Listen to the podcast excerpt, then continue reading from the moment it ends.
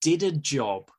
Almost every pundit uses this turn of phrase, but does anyone know what it means? Does it suit a plucky grafter commonly seen doing the dirty work?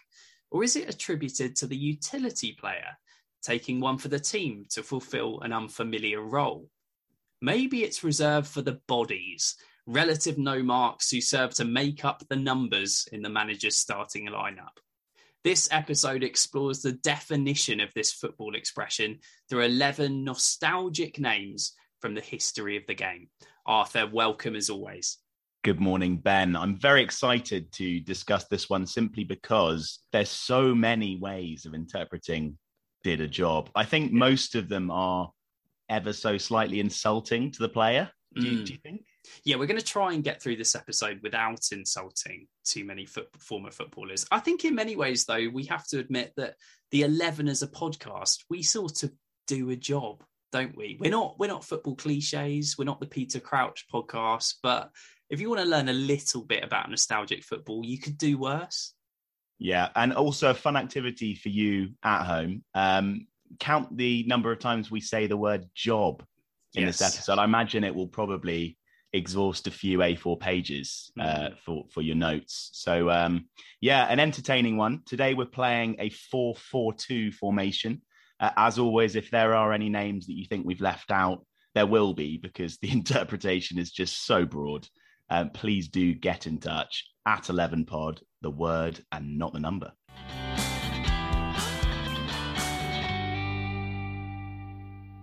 Right, a goalkeeper. Um, I guess there is one job expected of them. Did this guy do that job? Yeah, it's difficult actually because I suppose a goalkeeper kind of does a job regardless of who it is. But I've picked someone that I felt fulfilled this definition perfectly, and that's Gerhard Tremmel. Oh, the Swansea Titan. Yes. He was a solid yet unspectacular goalkeeper who did the basics well um, he was of reasonable but unextraordinary height. He had a mop of wispy blonde hair, and he was decidedly German in his appearance, which made him sort of rather unremarkable. And I, I don't want to focus on appearance, but he very much looks like a goalkeeper that would do a job. Yeah, yeah, I, can I just for, for, for you listeners, um, reasonable but unextraordinary height is six foot three. Yeah, I think that's you know that's that's a pretty good definition of reasonable but unextraordinary. Thanks, Arthur. You're welcome. Having been an understudy at Hertha Berlin and Hanover, it was a role he was accustomed to when he joined Swansea in 2011. Uh, he was Michel Vorm's understudy.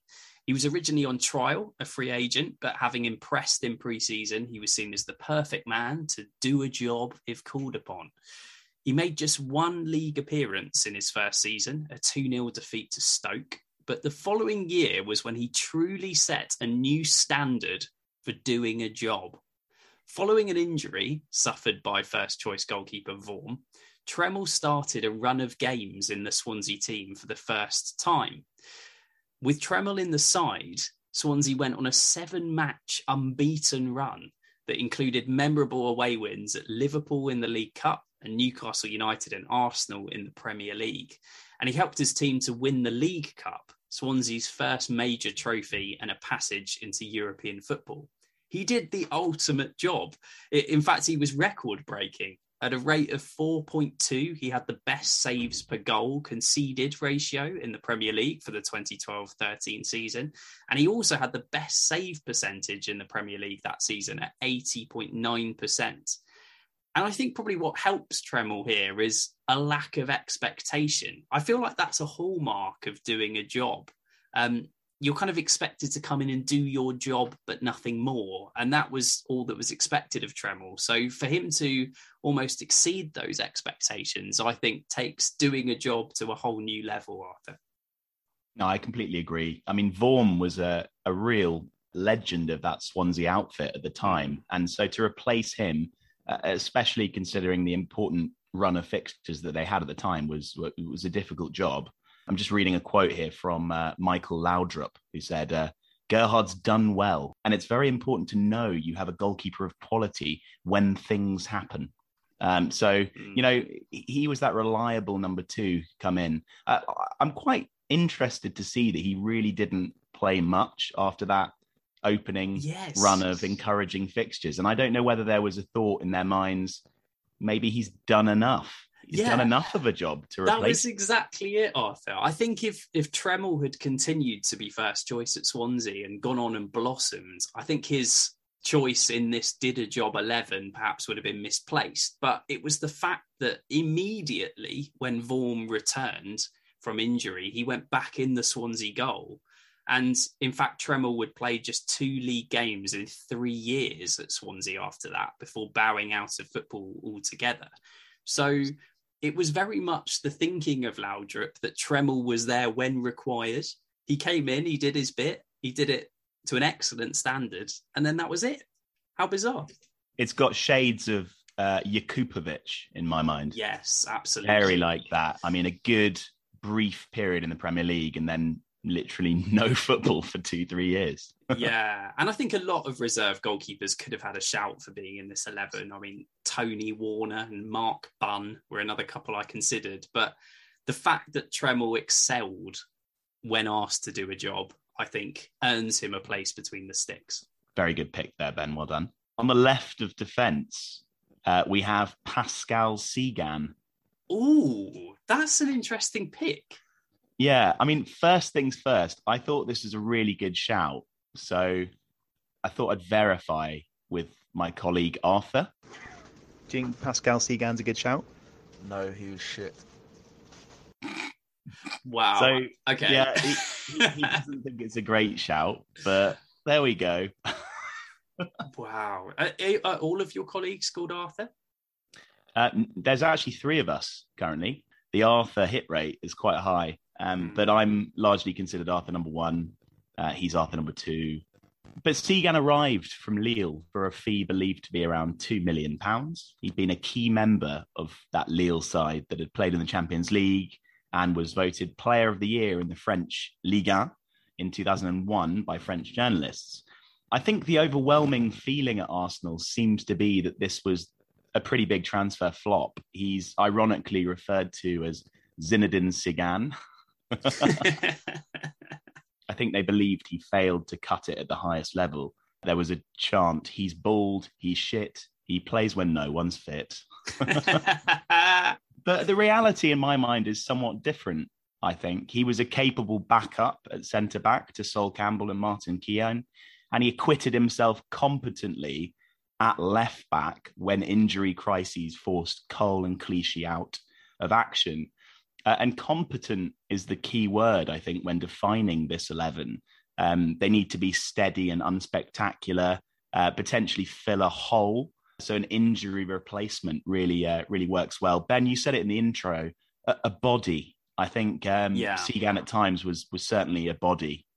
Arsene often used him in the League Cup to add a bit of experience to an otherwise very young side. So that sort of custodian of experience, I think, is a, is a useful did a job as well. He's he's passing on his knowledge to the next generation.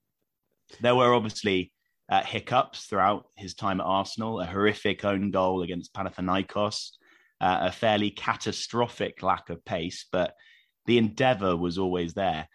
I, I, I read some recollections of the big man from Tom Humphrey, who recalled the penalties against Rotherham in, in the cup.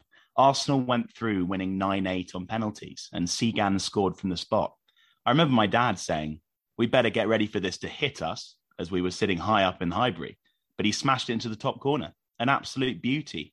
There we go. Another another instance of of, of doing a job. Yeah. Um, and I think one important thing to remember is that he wasn't invincible. He played mm. his part in a side that went unbeaten for the entire season, which is just unbelievable.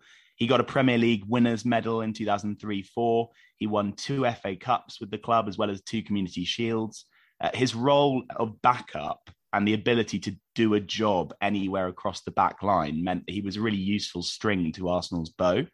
And I think because of the fact that he didn't live up to the expectations, it meant that in reality he's he's sort of thought of as a massive dud when in reality I think he was actually fairly decent. Hmm. I, I, kind of agree with you, actually. I think that's an interesting pick because just because he came in for relatively big money with a great deal of expectation doesn't mean that he wasn't a player who did a job when called upon. It just means that perhaps he didn't reach the levels Arsenal fans expected. But he kind of became a bit of a cult hero, didn't he? Uh, perhaps because he was a little clumsy, the fans warmed to him in a way. Mm, apart from Arthur. Yes, apart from Arthur, that's very true. I've just found this blog and it's basically 20 things you didn't know about Pascal Cygan. And I would preface this by saying I don't think they're true, uh, but they include Pascal Cygan wrestles bears in his spare time, which is why they are an endangered species. And it also includes an asteroid didn't wipe out the dinosaurs, Pascal Cygan did. So yeah. Great stuff. And playing at left centre back today is a, a bit of a blast from the past. It's Junior Baiano. Yes. The he was Brazilian, wasn't he? He still is. Yeah. Oh, yeah. good. good. Junior Baiano was asked to do a job in one of the best teams of all time. Um, I'm going back here to the 1998 World Cup. Brazil has Rivaldo, Dunga, Ronaldo, of course, but a dearth of centre back options. Who could they call upon? Well, it would be Junior Baiano alongside another 11 uh, alumni, Aldair. Yes. I think Junior Baiano had an incredibly modest and unspectacular pedigree and CV going into this World Cup. He played fewer than 100 games in Brazilian football for Flamengo and Sao Paulo. Uh, and he'd had a dramatic and at times comically chaotic spell at Werder Bremen in 1995 96, which climaxed in him receiving a 10 match ban for punching an opponent and having his contract terminated. So it shows how desperate Brazil were that they had to call upon him on the biggest stage of all. During the World Cup, Baiano had a mixed time, essentially asked to just be a body and make up the numbers and, and try and prevent other teams from scoring as many as Ronaldo would at the other end. He played every minute. He'd contribute to a clean sheet against Morocco, but otherwise he was totally outfoxed by Tore Andre Flo against Norway, and he'd keep no further clean sheets. But let's give him some credit. Brazil reached the final he did his job of ensuring the opposition couldn't easily outscore the Brazilians, and only a Zidane masterclass against an off colour Ronaldo would prevent them from winning the tournament. But that said, I do like Harry Pearson's assess- assessment of Baiano's job in The Guardian. He says Mario Zagallo of Brazil attempted to lighten the weight of expectation on his players by employing the centre half Junior Baiano. Watching Baiano attempt to trap the ball was to be put in mind of a pantomime cow attempting to free its foot from a bucket. He was blessed with all the balance of a Daily Mail editorial on asylum seekers. He had a trial with Hansa Rostock and they rejected him. Yet, what a job he did for his team. With him beside them, Rivaldo and co could express themselves, safe in the knowledge that whatever sort of mess they made, everybody would be too busy marveling at Baiano's ineptitude to notice it. So scathing there from Harry Pearson, but it does refer to him doing a job, Arthur.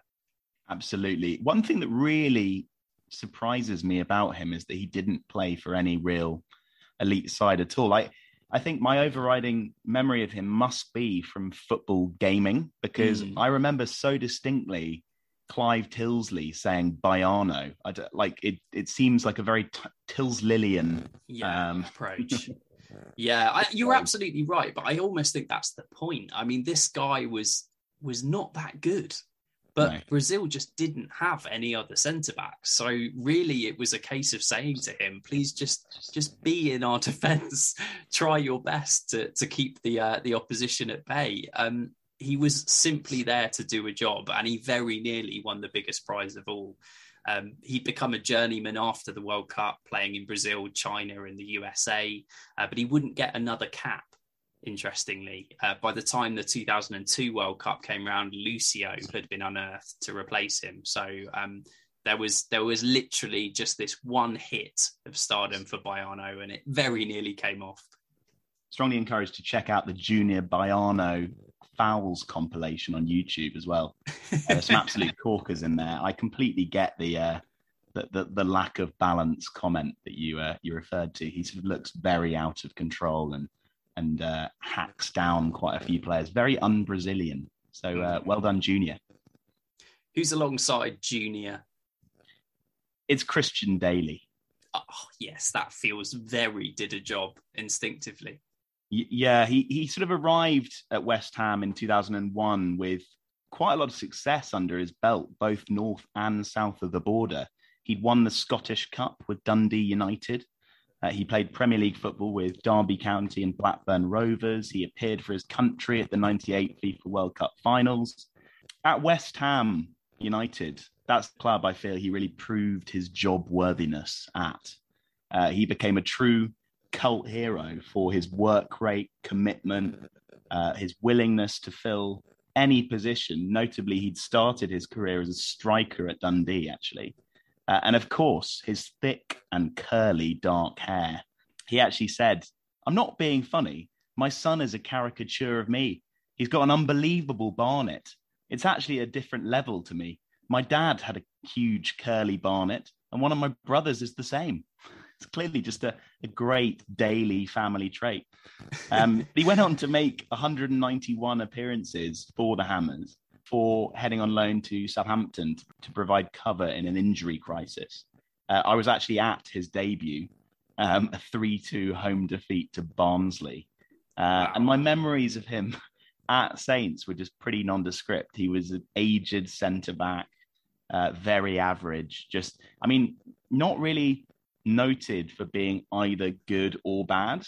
And I think that's quite key in this role. You know, you you you gave us an example in Tremmel of someone who was just very good, but just for a short period of time didn't get a chance to do it for a longer period of time. But it just strikes me, and maybe I'm misjudging him because I think West Ham fans probably hold him in quite high esteem, but I, I just see him as a player who was like never remarkable. He just did what was required of him yeah. and no more. People think of me as a crap footballer, but I was an excellent athlete. That's what he said. Another pretty did a job attribute, not hugely talented, but a workhorse. Uh, he was certainly reliable, but it's definitely his hair that was the most memorable thing about him, not his game. Um, in 2003, he narrowly escaped disciplinary action when his voice was caught during manager Berti Vogts' post match interview uh, after an away Euros qualifier against Germany. It's a now pretty legendary rant aimed at the German players, but you can quite clearly hear in the background saying, cheats, fucking cheats, fucking diving cheats. wow, what a character. Mm, so that's Dailly for you. On the right, Ben. Well, I don't know yet. Ah, yes. Yep, you're right. It's the up for grabs position. That will be decided later in the show. A couple of choices for you to mull over on Twitter.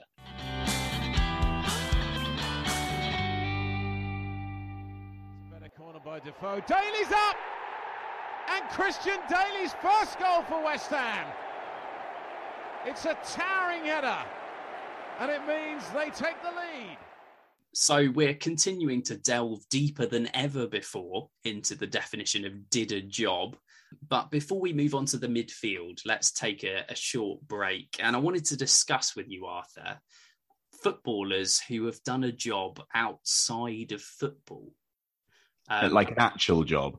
Well, I mean, football is an actual job, isn't it? But yes, it's it's a pretty fun job. It's a and we talk more about yeah. waiting at restaurants and stuff. That sort of thing. Yeah, okay. exactly that vibe. So I've I've formed a little bit of a quiz for you uh, to aid our discussion, and I'd like you to pair up these nostalgic footballers with the job they did outside of football. Do you think you can do that? I think I'm probably going to struggle, but we have delved into the the post playing career careers of certain footballers. So maybe you'll have forgotten one that we've already discussed, and you'll you'll use it again. Yeah, it's possible. It's possible. I don't think I have though. Okay, damn it. so I, have got three for you in this first round, and I'll I'll name the players and name the jobs, and you have to link them up. Your three players are Georgi Popescu, former Romanian footballer, Chris Waddle, famous for his mu- mullet, of course, and Tomas Brolin, the Arsenal player. And Yes. the three jobs are vacuum cleaner salesman, spy, and sausage seasoning maker. Oh wow. Okay. Oh, that's not so easy. I mean, when I think of those three, I don't know why, but I feel like the English one is going to be the boring career. So I think I'm going to go Waddle vacuum cleaners. Yeah. Okay. Looks like he'd he'd sell a Hoover well. Yeah. Um, you you're not able to confirm or deny. I've just got to go. Okay, Not fine. yet. So I'm going to go Waddle vacuums, Popescu sausage seasoning. Yeah. Okay. That would mean Brolin's the spy. Right. I'm afraid you're completely wrong. I Um, none of them right? None of them right. No. But thanks for playing. Um, Thank you for. Popescu was a spy. He Wow. had a side gig in the secret police under Ceausescu. Very Uh, exciting. Chris Waddle, sausage seasoning maker. He was an expert in the Cumberland. And Tomas Brolin sold vacuum cleaners. Specifically, I believe the heads, the kind of suction element. so he's uh, a, he's a big suction fan. Yeah, big Nice. suction fan. Uh, well played, Arthur. Thank you. Round two, uh, three more footballers, three more jobs. Geoff Horsfield, Stuart Pearce, and Julian Dicks. In there, we have a former electrician, a dog kennel owner, and a bricklayer. Oh, I mean, I think Horsfield's got to be a bricklayer. Okay. Yeah. Um, oh, what would Pearcey have done? Psycho. Is Hmm. that? Oh, Bulldogs are pretty scary. yeah. The fact you're trying to put me onto that, I think I'm going to go dog kennel owner would be Dicks. Yeah. And that means that, what does that mean Pearce was? An electrician. Okay. You didn't sound that convinced with that. So I'll, I'll just go with Pearce as electrician. You've redeemed yourself, Arthur. Got them all right. Yeah, Horsfield, bricklayer, Pearce, Yeah. an electrician, Sparky, and Julian Dicks. He set up a dog kennel with his wife beyond Oh, football. Who'd have thought it? Fantastic. I, I really hope that venture went well. Because you succeeded there, I'm going to make this mm. even more difficult for you in the final round, round three. I'm going to give you the player's name, and you need to tell me what job you think they might have done outside of football. So, number one, one of your favourites, actually, David Ginola. Oh, I'm quite disappointed because as soon as I heard one of your favourites, actually, I thought maybe Ricky Lambert, and I know he's a, he was a beetroot factory. worker. Oh, you would have got that right.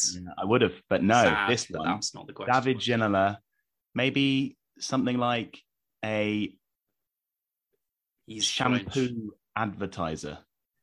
Ooh, I like your thinking, but no, he was actually a winemaker. Oh He had wow! his own range of wines post football.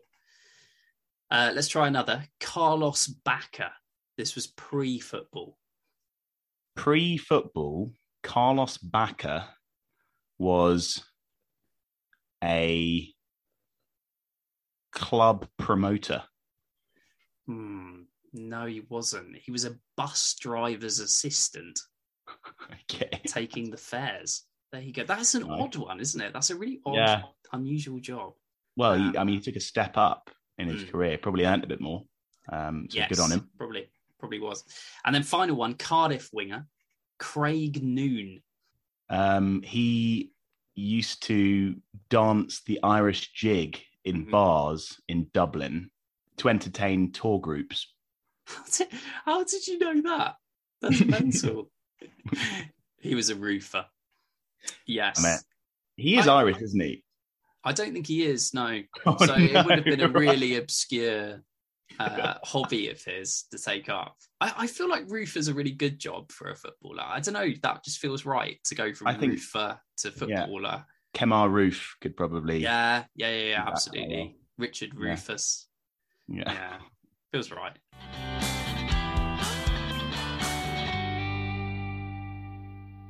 Well, hopefully you enjoyed that. Do get in touch at 11 pods if you knew some more of those jobs than Arthur, or if you've got some more to test him on. I'm sure he'd love to take part in that quiz. Uh, left side of the midfield, a four man midfield, it had to be for me Lee McCulloch. Oh, that name, that name, Lee. Yeah. He, uh, he was just, he was, he was there. He was there. Um, for me, he was the first man on the team sheet here for the Did a Job 11. A plucky, aggressive, no nonsense utility player capable of doing a job all over the park. During his career, he played as a central defender, a defensive midfielder, an attacking midfielder, a striker, and even despite his inelegant frame and lack of pace, as a winger. McCulloch could do a job anywhere. He was a loyal servant, playing over 100 games for Motherwell and over 200 games for Wigan and Rangers. And it was during his spell in England that he would find himself employed in left midfield. He helped Wigan to a remarkable 10th place finish in 05 06 and appeared as a substitute in the 2006 League Cup final. Wigan had some flair about them that year, with Henri Camara and Jimmy Bullard, as well as brawn through Arjan de Zeeuw and Jason Roberts. But McCulloch's job was just as crucial to run, run, run, and run, put in challenges where needed and turn defence into attack. And he scored five goals and got one assist in that year. Do you have any fond memories of McCulloch, Arthur? Um, not really. I mean, it was a strong Wigan outfit. I have to say, it was quite a pleasure uh, seeing them play under Paul Jewell. He had a fantastic team there. Obviously, that that laid the groundwork for his big money move to Derby. Uh, yeah, uh, that didn't end that well. What a move um, that but, was, by the way. Yeah, I mean, it strikes me that Lee McCulloch is the most Evertony non-Everton player. I don't know yes. why. It just strikes okay. me as very Everton. I, why is that? Do they have a few mucks? They have a few mucks. They had some mucks, yeah. In a similar state of flux with his position on the park at Rangers, McCulloch said, I played in a number of positions for Wigan, so it's not really a new thing for me to be moved about. I just want to play and I will go anywhere the manager asks me. And again, that feels like a hallmark of someone who yeah. did a job. Um, a funny story about McCulloch, he actually uh, wore dentures and had done since he was a child. I don't know whether you knew that.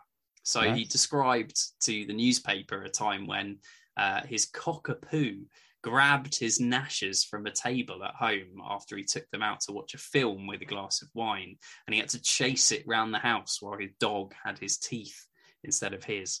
So um, yeah, fun fact about Lee McCulloch: those dentures did a job, and so did he. And alongside him in the centre of midfield, I've gone for Gary O'Neill. yes, love it. Yeah.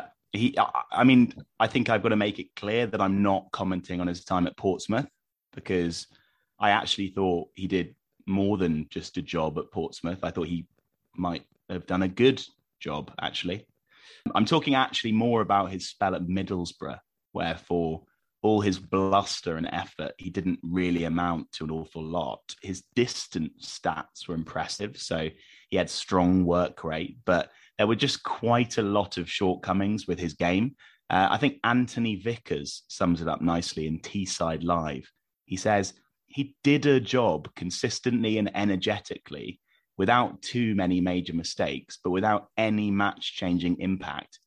He was a steady six and a half. He was a football beige. No, that's not fair. He was a natural Hessian, matte rather than silk. It was like he was designed by committee. What he delivered was usually a lukewarm letdown, too.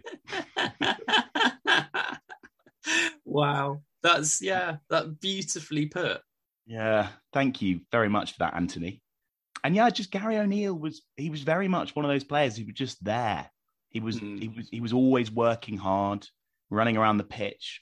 Uh, he was promoted at Portsmouth, relegated at Boro went down, then back up at West Ham, back up with QPR, up and down with Norwich. He's he's pretty much your archetypal yo-yo player. So probably in the grand scheme of things, he didn't really quite have enough about him to truly stand out at Premier League level. But in the Championship, he was uh, a reasonably good player, I'd say. Portsmouth was undoubtedly his best spell in football. I think, despite initial misgivings between the two, he became a firm favourite of Redknapp. 2006 7, he started regularly on the right side of midfield. But I think to show sort of his his his lack of overall contribution, really, Portsmouth finished ninth, their best ever finish at the time, but he scored just one goal from the right side of midfield. And and that's not a great output, really, for an attack minded player. Perhaps that's why he sort of slotted himself into centre of midfield, where his lack of goal output would be a little bit less blatant. Yeah, I think you sum that up perfectly. I mean, Anthony in that article goes on to say that O'Neill is the dictionary definition of a player who did a job. Um, and so I think it's absolutely the right pick for oh. us here today. Welcome. Gary O'Neill was actually uh, rumoured with a move to Liverpool at one point in his career, which um, surprises me. But uh, yeah, credit to him. A great career know, maybe, doing what he does. Maybe he could have gone on to do some sort of like a almost like a Henderson like job. Yeah, that's um, true. Um, I could imagine that. Know, because maybe if you surround him with absolute world class players, mm. I mean, as much as I didn't love that team, the Portsmouth team of that time was actually quite good in the end. Yeah. Gary might have been considered the beating heart of that team because he had such energy. Amongst worldies, maybe he's he, he sort of raises his level with them. 100%. I think a lot of our players so far have probably felt most at home in the kind of lower half of the Premier League. But I don't think it's necessary to play for one of those kind of mediocre outfits and do a job. In fact, our other centre midfielder played at the very highest level, and that's Jeremy. Oh my God. He literally could play anywhere, couldn't he? Yeah. Jeremy Sorelle Njitap Fotso. So no wonder they decided to shorten it to something that sounds far more pragmatic, like a kind of Chris or Fred. He was just known as Jeremy. Uh, one of the most versatile players of all time, I'd say uh, who was never a shock to find on a team sheet, but rarely a player to get too excited by either. He played at the highest level, like I say, as well as being a 100 plus cap regular for Cameroon. Uh, he plied his trade at Real Madrid and then Chelsea. He won two Champions Leagues, with the former appearing in roughly half of their games between 1999 and 2002, before winning the Premier League with Chelsea, again appearing in roughly half of their games between 2003 and 2007. And he was just such a reliable person to call upon. He could play in a multitude of positions, a manager's dream, as summed up by Jose Mourinho. In my team, I love to have Jeremy on the bench because he's a low profile player who is ready to help, ready to fight for the team, ready to do the job I want him to do. If I need him to play right back, he can play right back. If I need him to play right winger, he can play right winger. If I need him to pick up a man and mark him out of the game, he does it.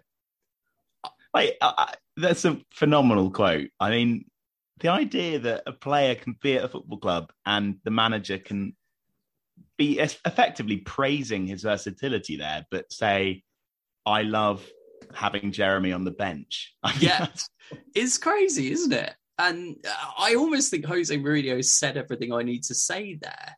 But you've touched upon something. My, my worry with Jeremy is that in his prime, he was probably better than just doing a job.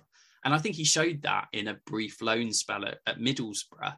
He enjoyed regular football at the Riverside and scored an impressive seven goals from the wing. Um, and the fans loved him. But ultimately, because of that desire to play for the very best teams, he had to be content with simply doing a job for the elite teams. And that's what he did. But we might not have him in this discussion had his transfers have, have played out differently and he signed for Boro permanently because they absolutely loved him. He's got some very interesting personal life. Yeah, it's interesting, isn't it? His personal life section on uh, on Wikipedia. Yeah, his um his father Samuel was a former footballer in the 1970s, a striker nicknamed Poison Arrow for his powerful shot and free kicks. And he was allowed to have five wives due to his status as a footballer, which is an odd sort of qualification criteria. Um, so Jeremy actually has 17 siblings in Cameroon. Um, and a, another fact for you, Arthur, do you know who Jeremy's cousin is? Yes, but Because only by virtue it. of the fact that I've got it in front of me. Go on then. Um, tell me who it is and pretend you're guessing. Um, ooh, is it perhaps Pierre Webo? Yeah, it is Pierre Webo. Yeah, well done. That's good. Yeah. Okay, Arthur. So who's on the right side of the midfield? I just thought that Sean Newton would fit. Oh. yeah, this team's crying out for Sean. Yeah. I mean, to get 325 league appearances for clubs such as Charlton, West Ham, Leicester, Wolves, you had to have something about you. I just, I, I'm just really not sure what Sean is this is this a body then in our definition of did a job?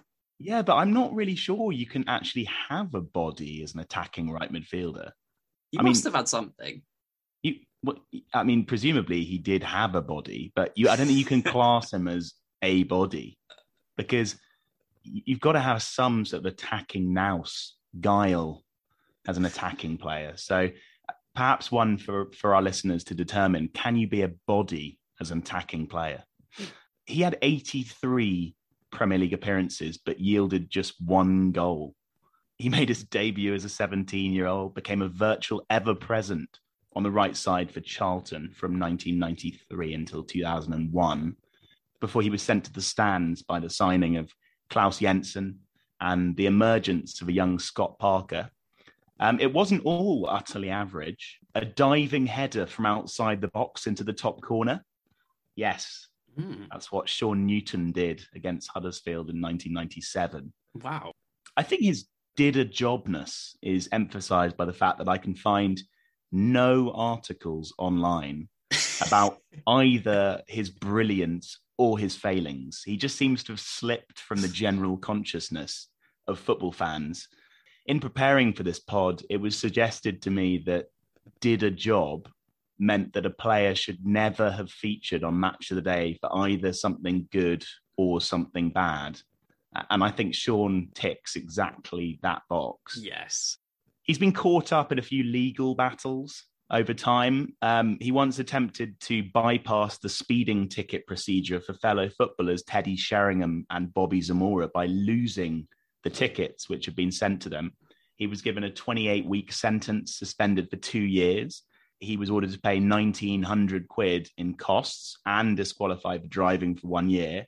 It got worse. Uh, he was caught up in a bizarre incident where he was high he was burgling a house. Um, I mean, he was he was basically he was sentenced to hundred hours of community service, but managed to sensationally avoid jail by claiming he thought he was on a treasure hunt. What? So he said, "I was in some treasure hunt, or I thought I was. I was looking for the rest of the clues to solve the puzzle. I was led to believe there was a car, a Range Rover or whatever, that I was hunting for. I pulled apart my whole house looking for keys. There were things in my house leading me to number plates, stuff like that. And I was led to believe I had to do certain things like breaking glass. Wow. This is So- like a, a crazy escape room. It is a little bit. Um, so, yes, he attempted to burgle a house, but by all accounts, it does sound actually like he did genuinely believe that. It wasn't just a fabricated Yeah. story, which makes it almost quite sad. But um, yeah, that's Sean for you. Three England under 21 caps, a hell of a lot of appearances for someone who just didn't really seem to have any end product. But then again, maybe, you know, as a passive viewer, you know, I haven't really watched all of his 325 league appearances. Yeah. So maybe Charlton, West Ham, Leicester, and Wolves fans will will be outraged at this suggestion. Will say actually he did a lot off the ball. Um, he was an intelligent player. I can neither confirm or deny that, but please do get in touch and let us know what was Sean Newton doing on a football pitch. I kind of feel like if ever there was a, a, football kit that kind of did a job as well, it, it was that Wolves kit with the Doritos sponsor, where they made a, a, brief return to the Premier League in the early noughties, and and he was aware of that as well. I, I really do like that pick. It just feels very, very did a job, and I think Jeremy and him will will link up very nicely actually on the yeah. right hand side.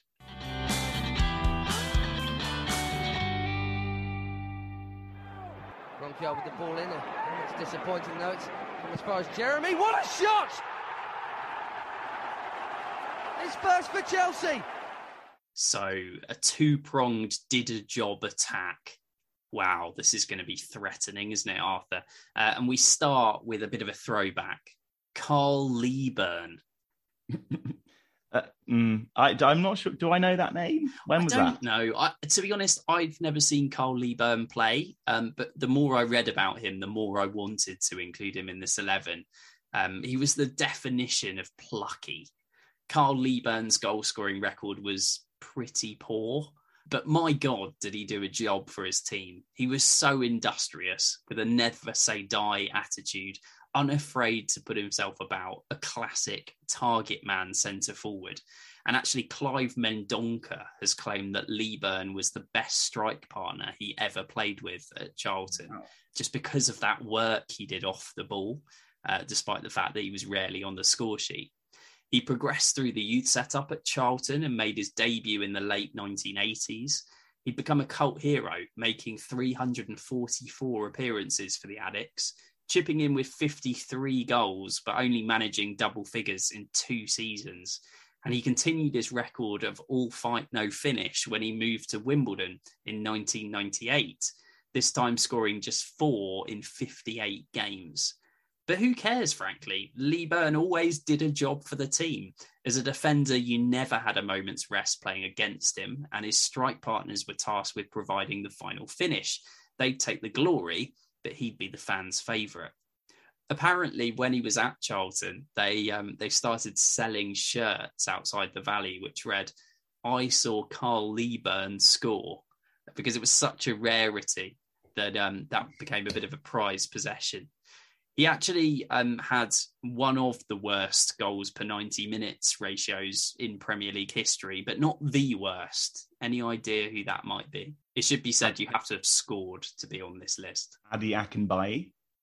No, it's actually Andy Gray, the Sunderland striker. Oh, wow. Uh, 51 games, one goal, which is quite a poor yeah. record, really.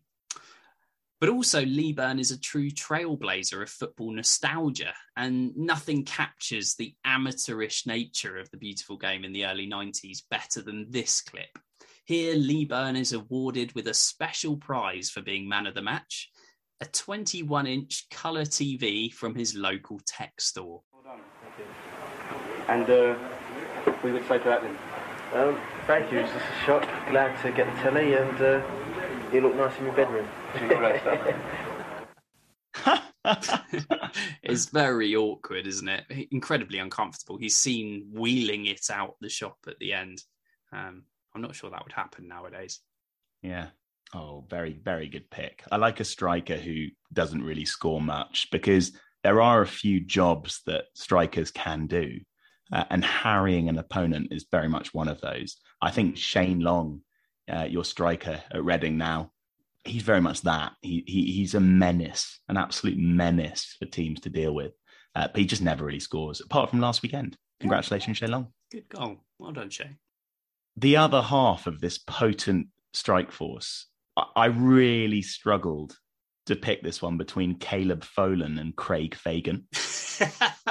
I mean, just both seem entirely interchangeable. I don't know whether that's because of their stints with Hull City uh, or their largely unsuccessful spells with Bradford later in their career. Uh, but in the end, I went with Caleb just because yes, he felt even more average. So Caleb Folan, welcome. Um, this pick hinges largely on the fact that there were a few particular cases when he did exactly what was asked of him at Wigan, he scored the only goal in a 1 0 win over Man City. Uh, Wigan stayed up on goal difference that season. Uh, his only goal of the 2008 9 season came on the opening day for Hull against Fulham as an 81st minute winner. Hull stepped up by a point. And these moments seem to have forged for him a career that was ultimately unbelievably average. Say it how it is, Arthur. I mean, he went on to have a few bizarre stints during which he was unable to do a job. First was for T Team in Malaysia uh, as one of wow. two overseas players, along with George Boateng. He would not score in 10 games uh, and would then move to Bradford, where he would not score in six games. I told my housemate, Will, that I was considering picking Caleb. Yeah. And he said he's one of the worst players he's ever seen play oh. for Bradford. He said he wasn't League Two standard. Oh, and Bradford played in League One at the time. Fortunately, he saved the best till last. He did more than just a job at Kanbawza FC oh. in Myanmar. He scored 13 and 17. Uh, he must have been seen as a titan of Myanmarese football. Uh, so he was seen as such a doer of jobs that Ireland thought he could do one for them. His maternal grandparents uh, facilitating a switch of nationality. Uh, unfortunately, they too were fooled as he was goalless in seven games. There's a lot of bluster here. I mean, he works hard. I think it's important to say that the more I read about Caleb, the more I liked him. So I'm really happy he's in this 11. He seems like a great bloke. Whilst in America at Colorado Rapids, he had an incredible experience. As reigning champions, the Rapids were invited for a meet and greet with Barack Obama. Um, it's an American tradition for all the winners to be treated to a day at the White House. And Folan had actually joined the club only after their victory. But as a member of the squad, he got his ticket. Uh, and he said, afterwards, we got changed and had the chance to play on the front lawn. I kept looking up and seeing this magnificent building and thinking, this is incredible. I uh, I kind of love Caleb Folan as well. I think it, he had a presence about him he was he was six foot two. I'm just reading, and and I kind of remember that about him. His physicality was was an asset certainly, um, and so you kind of knew you were in a game. But I am inclined to agree that he did have a level. I don't want to say he he found that level in the Myanmar Premier League, but certainly it's good it does to slightly see appear that way. There. Yeah, it does kind of. If you look at the stats, just FYI, I'm six foot two Ben. So does that mean I have a, a presence? Yeah, I would say so. I, would say you could do a job in the Myanmar Premier League. Good. right, let's return to our up for grabs position. It's our right back today. Uh, and as per usual, at 11 pods, there will be a poll up and you can vote for the final position in our Did a Job 11. Daniel Hurley. He writes some fantastic books about West Ham's history. Uh, the Games That Made Us is out on August the 29th. And The Greatest Escape, the craziest season in West Ham's history, is also out now. I do encourage you to check out his Twitter page, D Hurley Books. And of course, if you're a West Ham fan, why not try one of them? He's got in touch with a nomination. Let's hear who it is. My nomination um, for the right back for your Did a Job 11 would be um, from my club, West Ham United, um, and it would be um, our fullback from most of the 1990s, Tim Breacker. Uh, Breacker was, um, for me, the archetype, 7 out of 10 um, bombing up and down the flanks all day long, right back. Uh, in fact, quite often he'd be in the other team's penalty area more than our own, um, quite ahead of his time in that sense. Um, but yeah, just week in, week out, I scarcely ever remember him missing a game through that period, particularly sort of the early to mid 90s. Um, it absolutely did a job, would give every single um, left back and left winger a tough time. But yet, crucially, I think never was really linked for bigger or better things, which I think is, makes him the ultimate did a job type player. Um, also went on to have a very good but quite unspectacular coaching career, which I think is also quite a happy bonus for this sort of thing. Um, so that would be my nomination, Tim Breacker. Uh, thanks very much, guys. I've actually never seen him play. But uh, looking at images of him, he he looks very did a job. He looks a bit like Ian Dowie, and actually, the second image on Google Images is Ian Dowie. So maybe they were separated at birth. great to hear a bit more about him. Thanks so much, Daniel. Really appreciate you getting in touch. Another one for the poll. I've gone for Jeff Kenna. Oh yes, good old Jeff Kenna. He played for Southampton, like didn't he? Yes, uh, yeah, it's a fantastic name. I also really like the name Steve Cabber. Okay, fair, fair enough. Thanks for sharing. This is not about him. It's about Jeff Kenna, a surprise winner of the Premier League during his 90s spell with Blackburn. Uh, when Jason Wilcox was injured, Kenna was tasked with coming in, filling in, doing a job, helping to get Blackburn over the line. And he did. Kenna was a classic, solid, dependable, reassuring, unexciting fullback. He just did a job, and most of the time he did it well, but he never ever grabbed the headlines. How many people get Jeff Kenna on the back of their shirts? He played in the Premier League for Southampton, Blackburn, and Birmingham. He even played Champions League football during that time. And I just felt he was a suitably pragmatic choice for R11. Very good. And probably one of the most pointless answers in Premier League winners. Yeah. He's got to be up there, doesn't he? Yeah. yeah and I'd like to throw Moritz Volz's name into the hat. Yeah, I, I rated him. Yeah, I mean, I'll be honest, I might have included him just because of his website. Right. He's got his own website, or he did, voltsy.com. Uh, it's truly bizarre and wonderful at the same time. He's collated his appearances in the media. He okay. lists his loves and hates, including his favorite restaurants, GBK and Nando's, um, and his favorite person, David Hasselhoff. He says, "Oh, Hoff is my hero. He always has been. In fact, I'd go as far as to say that the Hoff isn't just a person, he's a state of mind, a kind of higher power. Hoffness is everywhere, and he is the ultimate source of inspiration to me. What? In times of trouble, I often ask myself, how would the Hoff deal with this situation? I don't know what to say. He actually had the Hoff written on his boots for good luck against Aston Villa in 2006 and promptly yeah. scored his first goal in three years. So there we go maybe he is a kind of higher power. I have to um, say as well, if ever there was a restaurant that did a job, it probably is Nando's. Yeah, it it does exactly what's required. Mm. It, it ticks a box. Uh, as a player, he attained cult-like status with fans, uh, in part due to his commitment, his passion, uh, his community involvement. And I just feel like he was a reliable presence on the right for Fulham for a number of years, actually. Uh, after I didn't even realize, but he signed as a youth player for Arsenal. Did you realize that? No.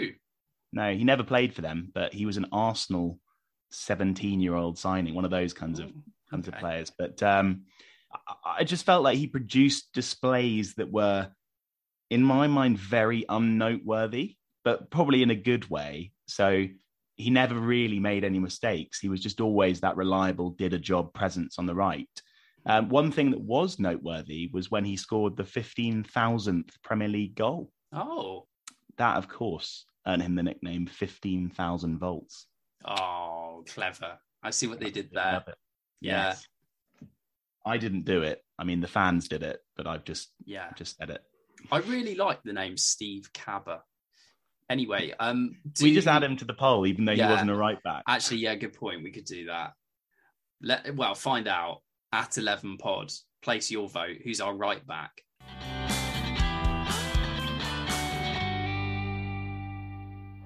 Brown, neat ball to Windass, brings it down nicely. Folan is onside this time. Caleb Folan is away from McAuley. Folan into the area. Folan! He scores! It's his first goal in a Tigers shirt, and didn't he take it well? Sheer strength taking him away from McAuley, the Leicester defender. Riding the pines for our did a job 11. Uh, I'm going for Tamir Cohen, the Bolton midfielder that just seemed to pop up with random goals. But I, I mean, he was just he was a he was a body, wasn't he? He was quite good, but he was just kind of there for Bolton, a presence. Yeah, he was there. Uh, and another who was there was Neil McCann. Yeah, he was. Just always there. He was just there. He really yeah, was. not really doing an awful lot, but he said, I mean, no one could say he wasn't there. I feel like as this episode's gone on, it's it's turned from quite a, an intelligent, robust definition of did a job to he's just there. so it literally could be any player in world football. Yeah.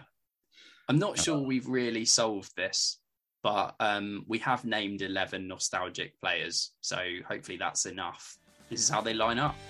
In goal, we have Gerhard Tremmel. Left back, Pascal Cygan. Centre back pairing, Christian Dailly and Junior Baiano. And the right back is a choice of yours. Head to Twitter to vote on that. In the middle of the park, we've got Gary O'Neill and Jeremy. On the right, Sean Newton. On the left, Lee McCulloch. And then up front, Caleb Folan and Carl Leaburn. Thank you for listening.